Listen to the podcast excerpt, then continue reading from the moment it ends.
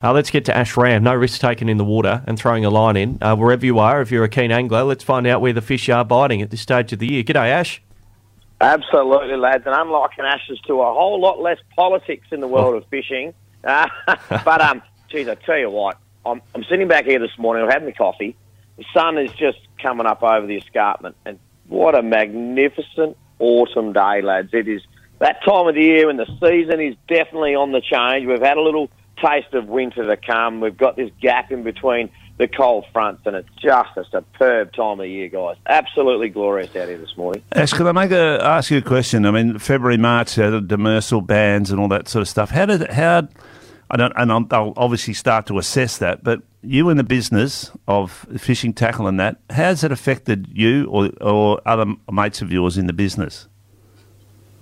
Hundred percent, Clark. He made a, a, a significant impact in in that style of fishing. It it's really hard to quantify and pull exact numbers out because you can buy a fishing rod and reel and use it for lots of different purposes and to, to validate how exactly to, to a point in stats uh, what percentage of, uh, of stock and, and rods and reels get used for demersal fishing and, and, and consumables. We, we, we estimate around 40%. So, you know, you, you affect 40% of anyone's business and anyone's cash flow and, and, it, and it has serious you know, effect on the viability of their business, cash flow, all those things that make business and small business a bit tricky, especially family businesses, mate, which a lot of our local tackle stores are. You know, there's a bit of big box around, but traditionally, um, in the state of WA, a lot of our good uh, independent tackle stores are that good old fashioned family owned, hard working store, and, and it did affect things majorly. Now, look, those that put a lot of enthusiasm in and, and, and just had a crack, and, and you, ha- you have to have the ability to roll the punches in business in general. Um, you know, we, we have started to plant the seed about the pelagic fishing and actually how strong it is off the west coast. Um, you know, the reality is, Clarky, we can talk about it and um, the effect that it's had.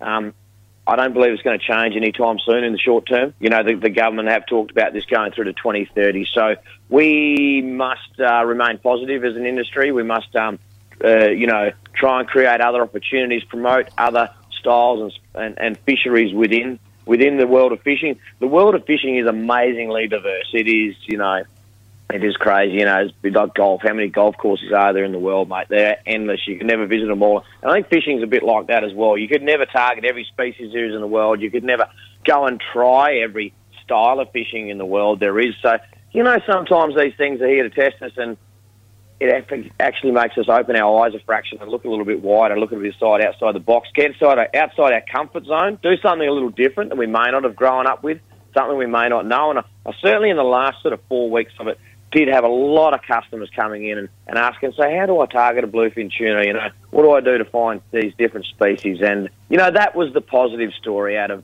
out of what was, uh, you know, a pretty tough couple of months, mate. Ash Ramm with us from Tackle World Miami. Ash, um, what are you catching at this time of year? And with this beautiful weather that we have in mind, where's the best place to go? Where are some of the hidden gems that we have? And there are many here in WA.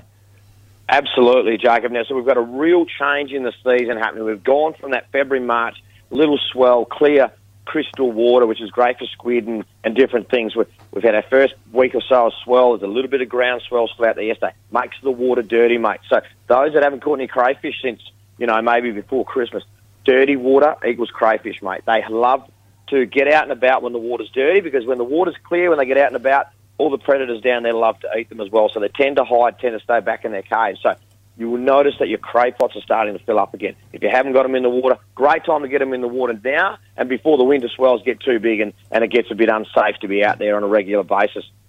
Pink snapper as well as another species. Land-based, they love it when the water's dirty. The dirtier the water, the better. So they become active and they come active along our local beaches, our rock walls, our groins, also out in the boat. It's the time of year to get out there and start that burley technique. Anchor and burley, we're picking up fantastic pink snapper and yellowtail kingfish amongst them as well. There's also this amazing autumn salmon build up that's happening. The Capes region, Margaret River, Dunsborough, Yallingup. We're starting to see salmon get around into Geographe Bay, into Meelup, Bunkers Bay. Starting to see that consistently. Is the swell going to be enough to push them around up into the metro region? We never can 100% tell. But I tell you, what, I can guarantee you one thing: it's a beautiful looking weekend. The swell's not too bad, nice and safe to get down to that Capes region and have a crack. This could be the weekend to drive down there. Mandurah Fads went in two weeks ago this Sunday. It is nearly time to go and give them a fish. This weekend's weather forecast looks absolutely gold. Get out there and have a go. And if you've been following some of the social media pages around uh, fishing in Perth and WA, check out the size of some of the yellowfin tuna that are happening off the back of Rotto at the moment. Absolutely Oh, huge, massive yellowfin tuna. The type of fish you'd expect to see on other pages in other parts of the world. If you can't find an option in there, guys, um, looking hard enough. It is an absolute perfect cusp of fishing, and the next six to eight weeks before the winter swells get too big are generally absolutely gold, guys. Great advice, as always, from one Ash Ramm here on Sport FM. And make sure you stop in to Tackle World Miami on the Old Coast Road in Falcon for all of the uh, advice that Ash has just given and all of the equipment, all the bait you need as well. Ash, thanks so much for your time. Enjoy this glorious weather. We'll chat to you on the other side. Tight lines. Have a great weekend on the water, guys. We'll talk next week. Ash Ramm joining us here on a Thursday morning to chat fishing.